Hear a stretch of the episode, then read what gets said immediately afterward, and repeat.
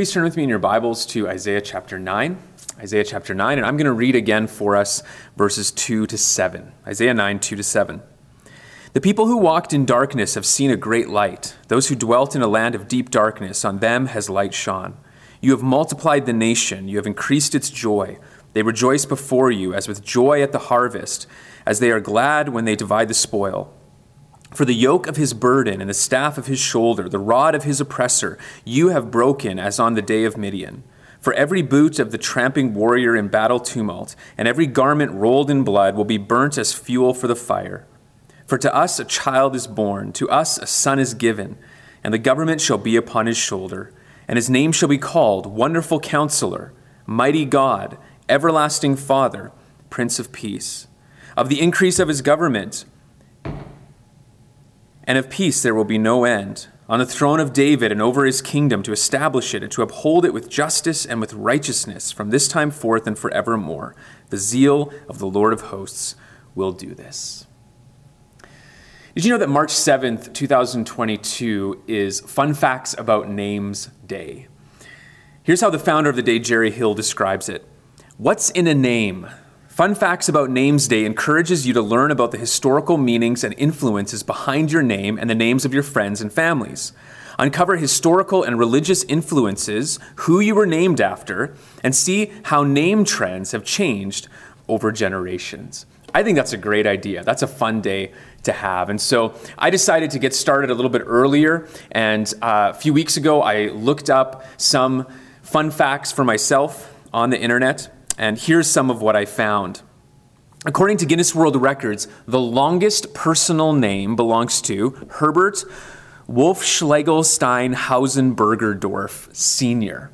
By the way, that's the shortened version of a much longer name with 747 characters that takes up an entire paragraph.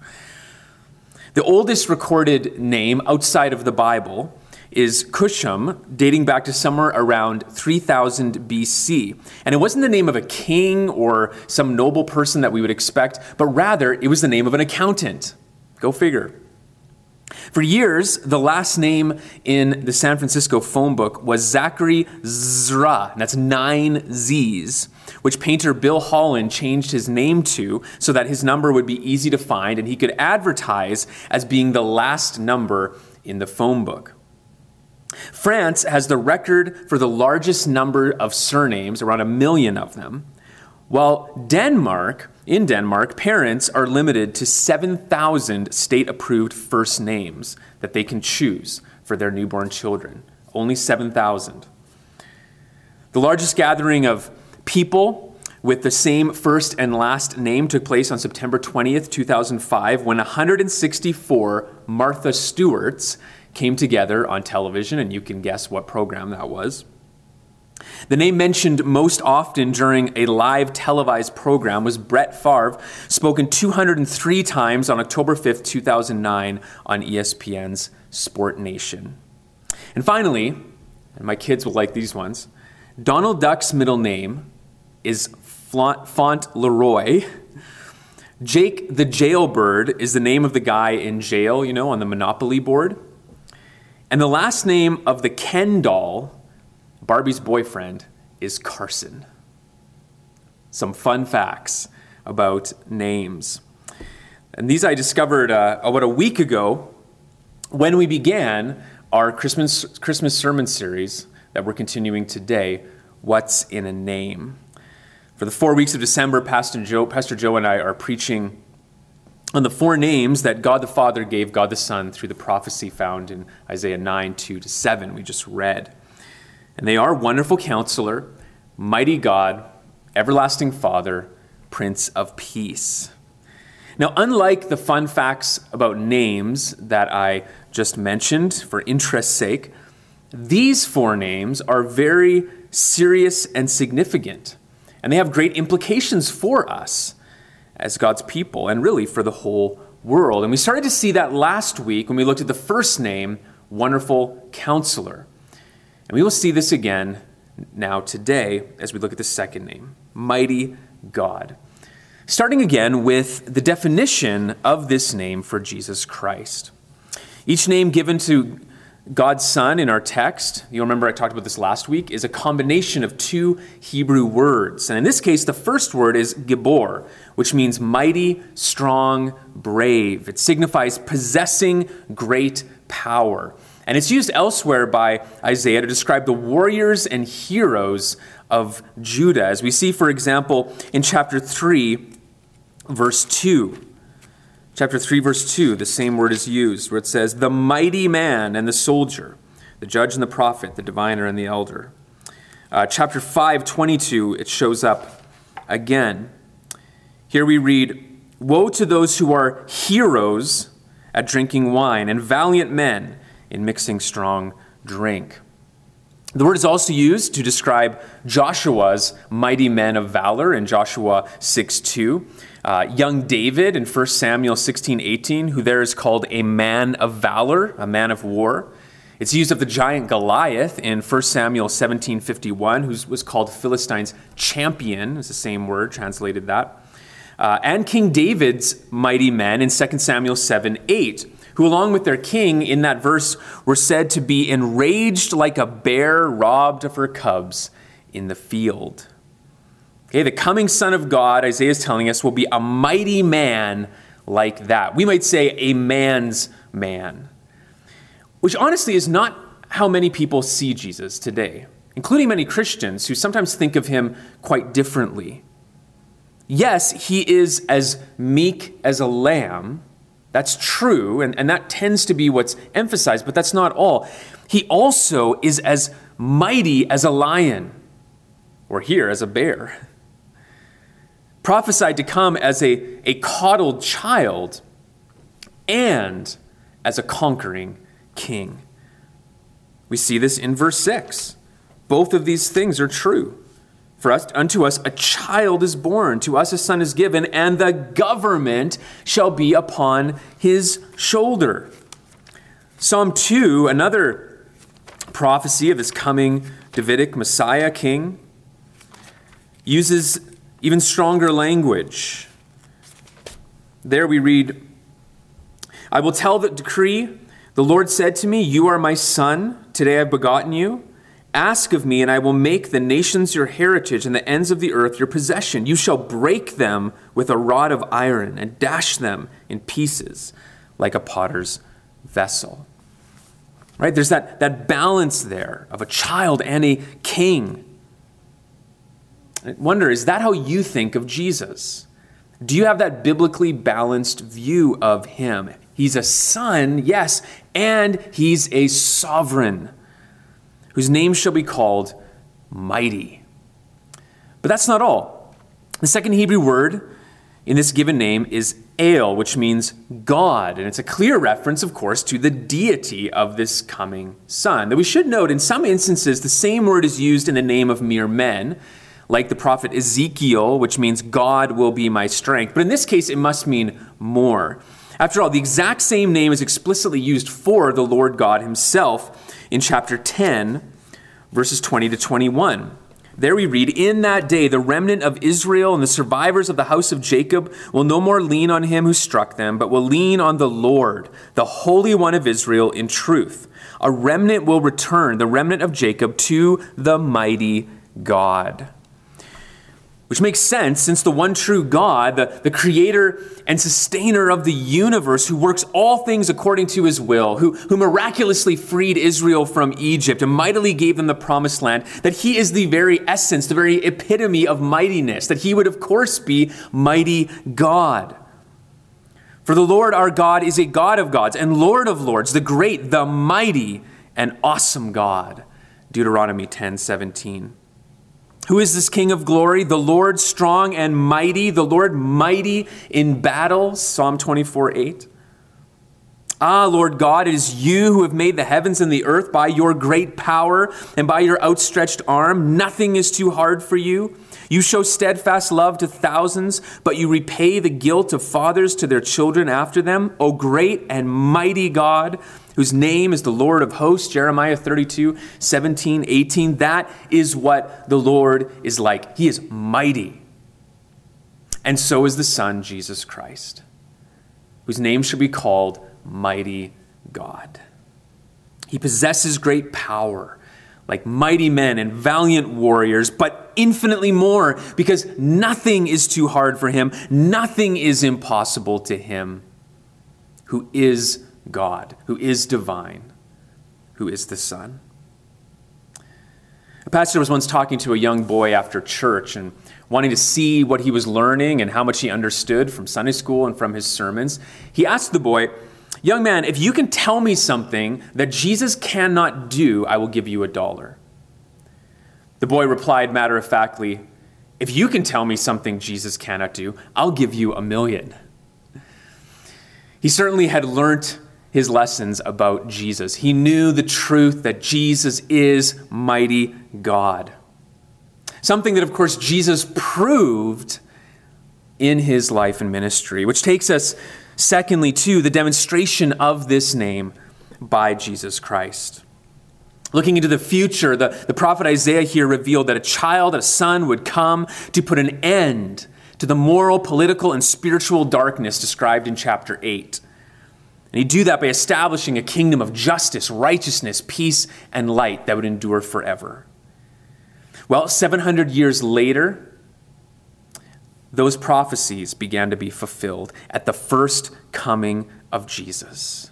When he demonstrated in countless ways that he is the Messiah, the promised one, he is this mighty God. Surveying the four gospel accounts of Jesus, we see this divine power on display all over the place. First, just in his miraculous, mighty birth, as recorded in Luke 2, that was marked by the praise and the pronouncement of angels, a welcome into this world that is fit for the creator of this world. I love what Adrian Rogers once said about this. He said, This little baby that was upon the straw is the mighty God of Genesis 1. This little baby who held Mary's hand as a toddler and learned to walk is the one from whose fingertips sun sprang and oceans dripped. He is the mighty God. This little boy playing with the shavings in Joseph's carpenter shop is the one who made every tree and every hill and every mountain. He is the mighty God. Amazing to think about, especially at Christmas as we're celebrating his birth. But there's so much more. As, as soon as Jesus' ministry began on earth, his divine power was openly on display through countless mighty miracles. For example, he powerfully cast out demons, healed Simon's mother in law, and many more in Luke 4. He then miraculously filled a boat with fish, cleansed a leper, and healed a paralytic in Luke chapter 5. He then healed a man with a withered hand and healed all the other who were sick with their diseases in Luke 6. And he healed the centurion's son at a distance with just a word and raised a widow's son in Luke 7.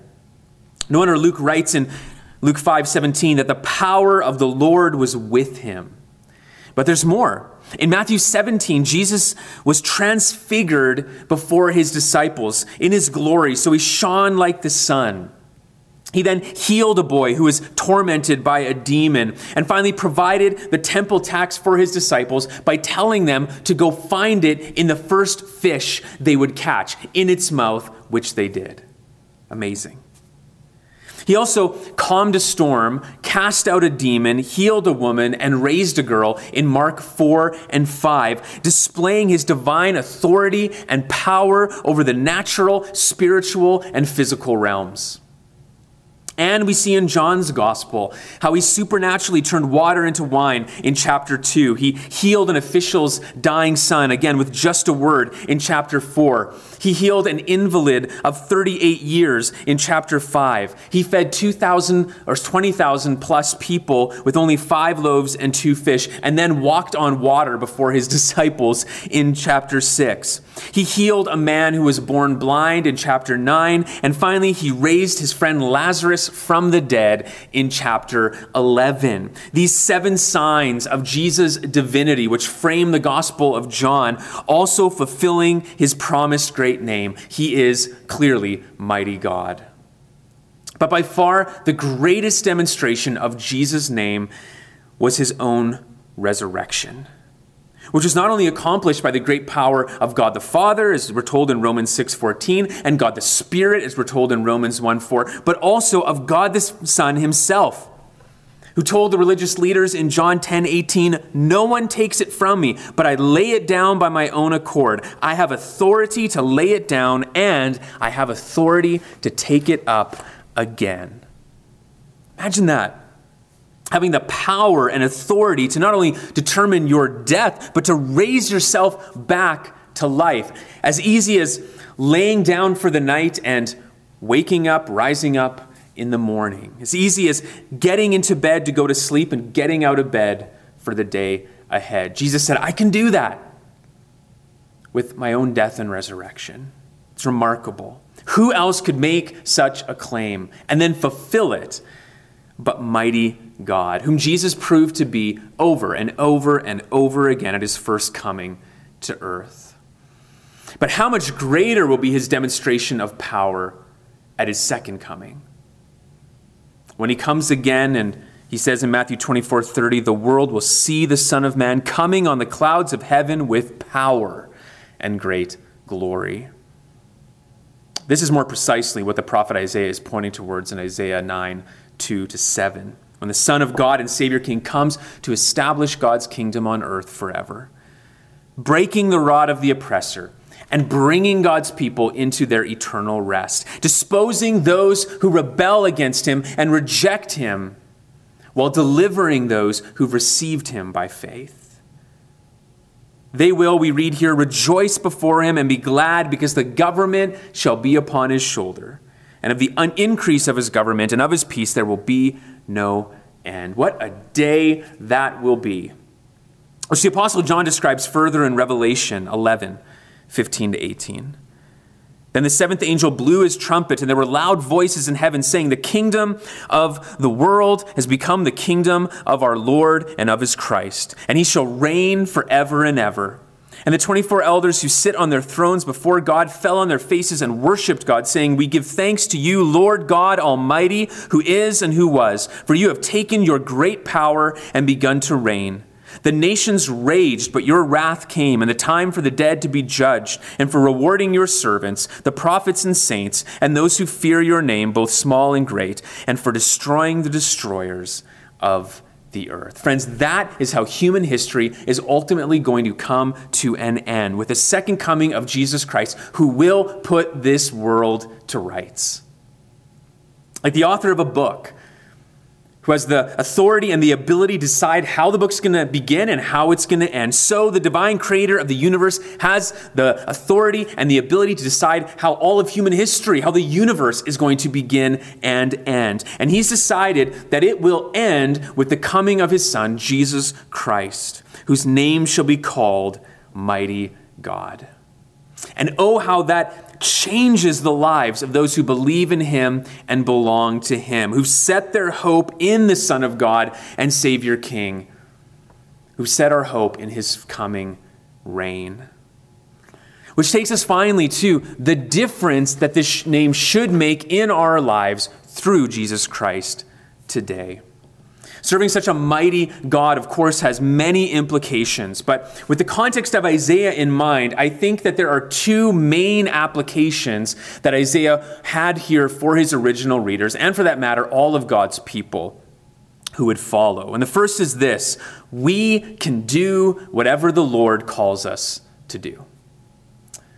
Throughout his inspired book, the prophet Isaiah reminded the people of Judah that the Lord God had gave them many commands to follow and a commission to fulfill, to be a holy nation set apart for the Lord's service. But as we've seen in chapter 1 all the way through to chapter 8, they failed miserably. And so God's discipline was coming upon them.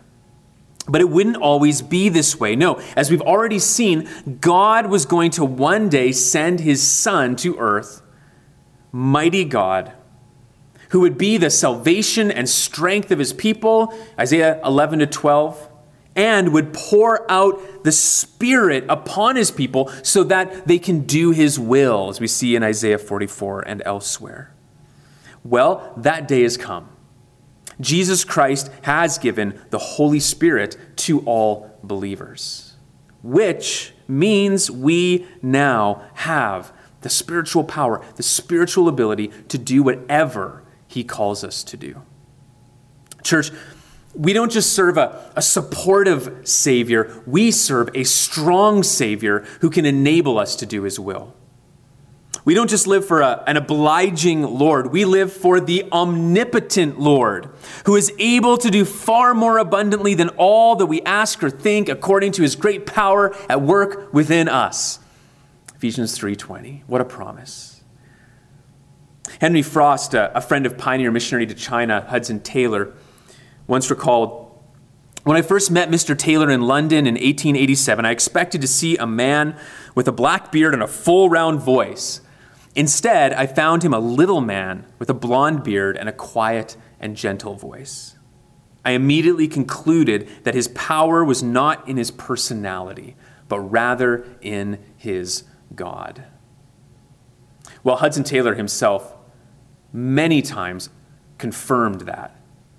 And particularly on one occasion where he admonished the church back home. How often do we attempt work for God to the limit of our incompetency rather than the limit of God's omnipotence? What a good word. Let's be honest. How many of us have seen Christ's clear commands in Scripture? Or have felt Christ's clear leading to a, a, particular ministry or to a particular person he wants us to serve, or a particular task he wants us to fulfill, or a particular vocation he has planned for us. And we have failed to follow because we reasoned that we're not capable for such a work, or, or such a work is impossible.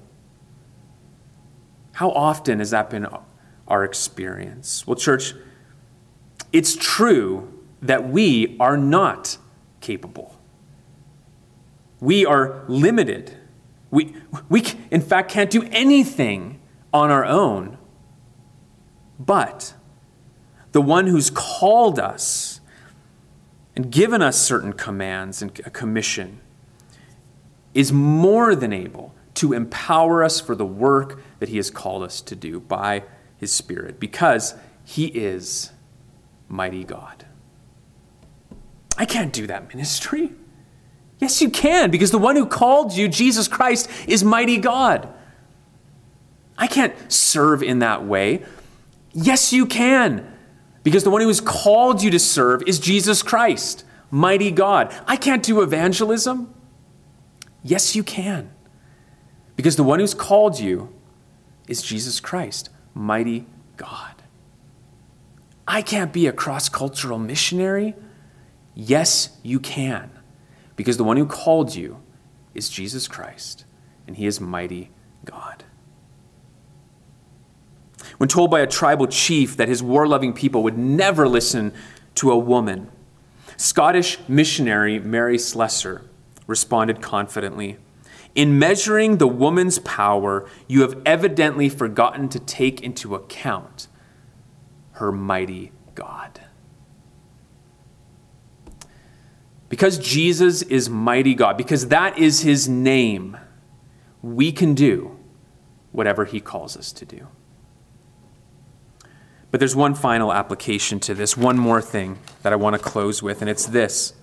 Because Jesus is mighty God, we can be certain that he will do whatever he says he will do which in the context of our text means we can have complete confidence that the Son of God and Savior King will one day establish his kingdom on earth of perfect peace, justice, righteousness, and light.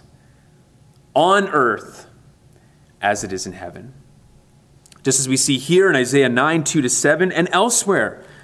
Another promise in chapter 11, verses 1 to 9 there shall come forth a shoot from the stump of Jesse, and a branch from his roots shall bear fruit.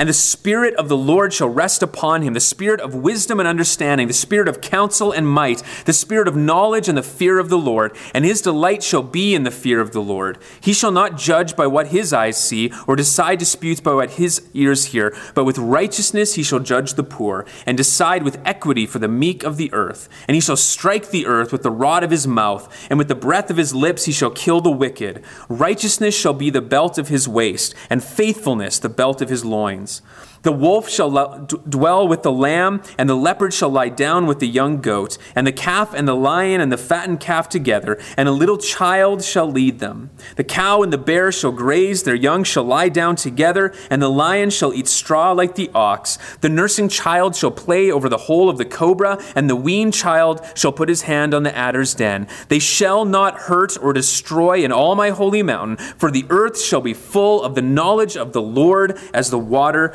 covers covers the sea. What, again, an incredible prophecy, so much like the one in our text. And so important for us to remember today. We look around our world today, and it often seems like the wicked are winning, persecutors are prospering, rebels are reveling, and godlessness is growing.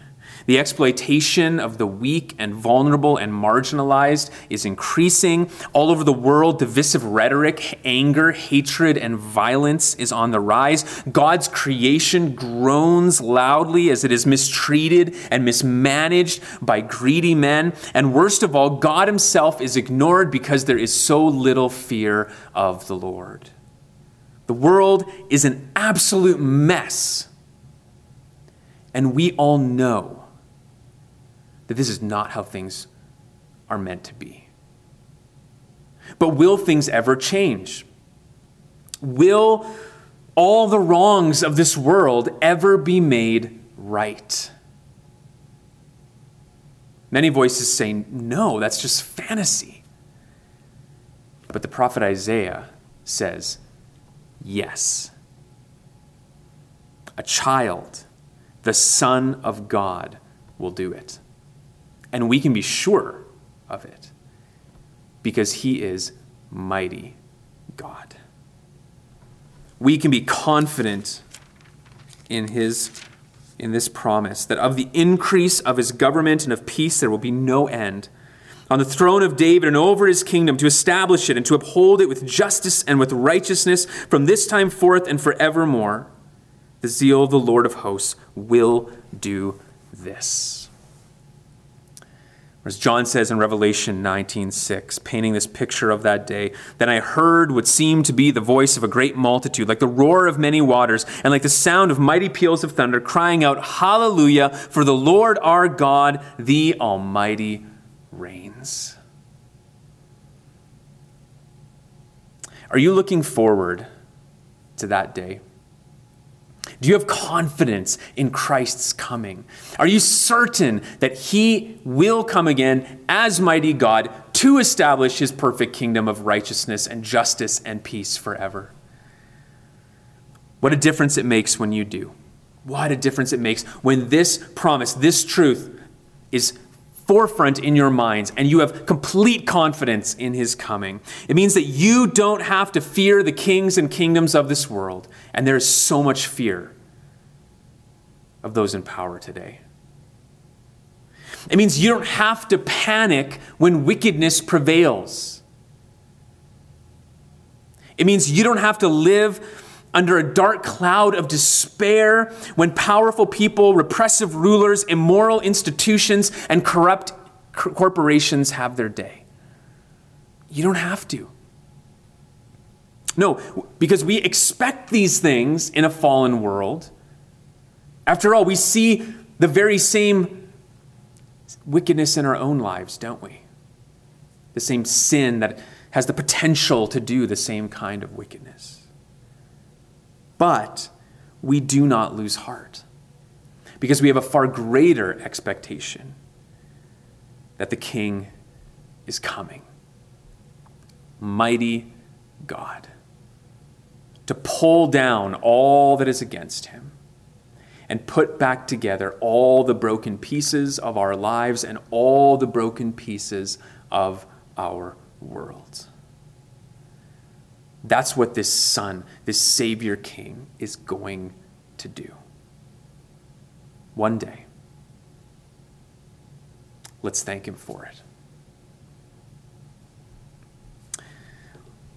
Lord God, we are so thankful for the hope we have in your promise. The promise of your Son, Jesus Christ, that began to be fulfilled in his first coming when he came to die for the world as the Lamb who takes away our sin, but also the promise that he is coming again as the Lion of Judah to establish his kingdom forever, to put down and put away all wickedness, and to bring us, your redeemed people, into your eternal kingdom forever of perfect, enduring righteousness and justice and peace and light. Oh, we thank you for that promise. And we thank you, Lord, that we can be sure of it because Jesus, the coming King, is mighty God. May your Spirit now help us as we meditate more on this truth this week and let it change the way we live. As we follow Jesus, in whose name we pray. Amen.